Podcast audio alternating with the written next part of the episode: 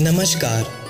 Army public school Delhi cantt podcast team की ओर से मैं निखिल, कक्षा दसवीं ड का छात्र, आज बात करने जा रहा हूँ दोस्ती दोस्ती के विषय पर और ख़ास तौर से हमारी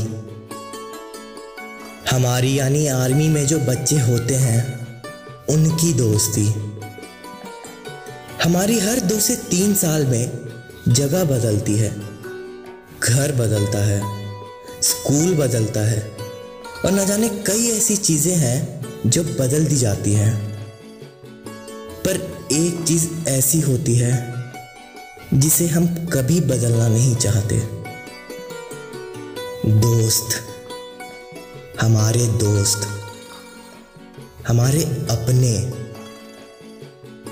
तो आप सभी का ज़्यादा समय ना लेते हुए मैं आप सभी से अनुरोध करूँगा कि अगले कुछ पलों में मैं जो भी कहूँ उसे समझें और कोशिश करें कि महसूस हो, और जो मैं कहने वाला हूँ वो एक सच्चा मित्र अपने उस मित्र को बता रहा है जो कि उससे बिछड़ चुका है। तेरे साथ था तो हर काम में खुशी थी, तुझसे दूर हुआ तो मेरे आंखों में नमी थी। ना तुझे एहसास था ना मुझे खबर थी कि वक्त की ये लकीर हम दोनों को अलग करने के लिए बेसब्र थी। तेरे साथ रहते रहते पता ही नहीं चला कब तू मेरे लिए आम से खास हो गया।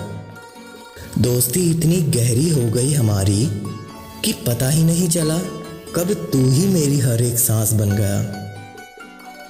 हताश तो मैं तब हुआ जब बिछड़ने की घड़ी आई, एहसास तो तब हुआ जब अपने आप ही आंखों में आंसुओं की लड़ी आई। तुझसे बिछड़ने के बाद तुझ जैसा दूजा कोई मिला ही नहीं।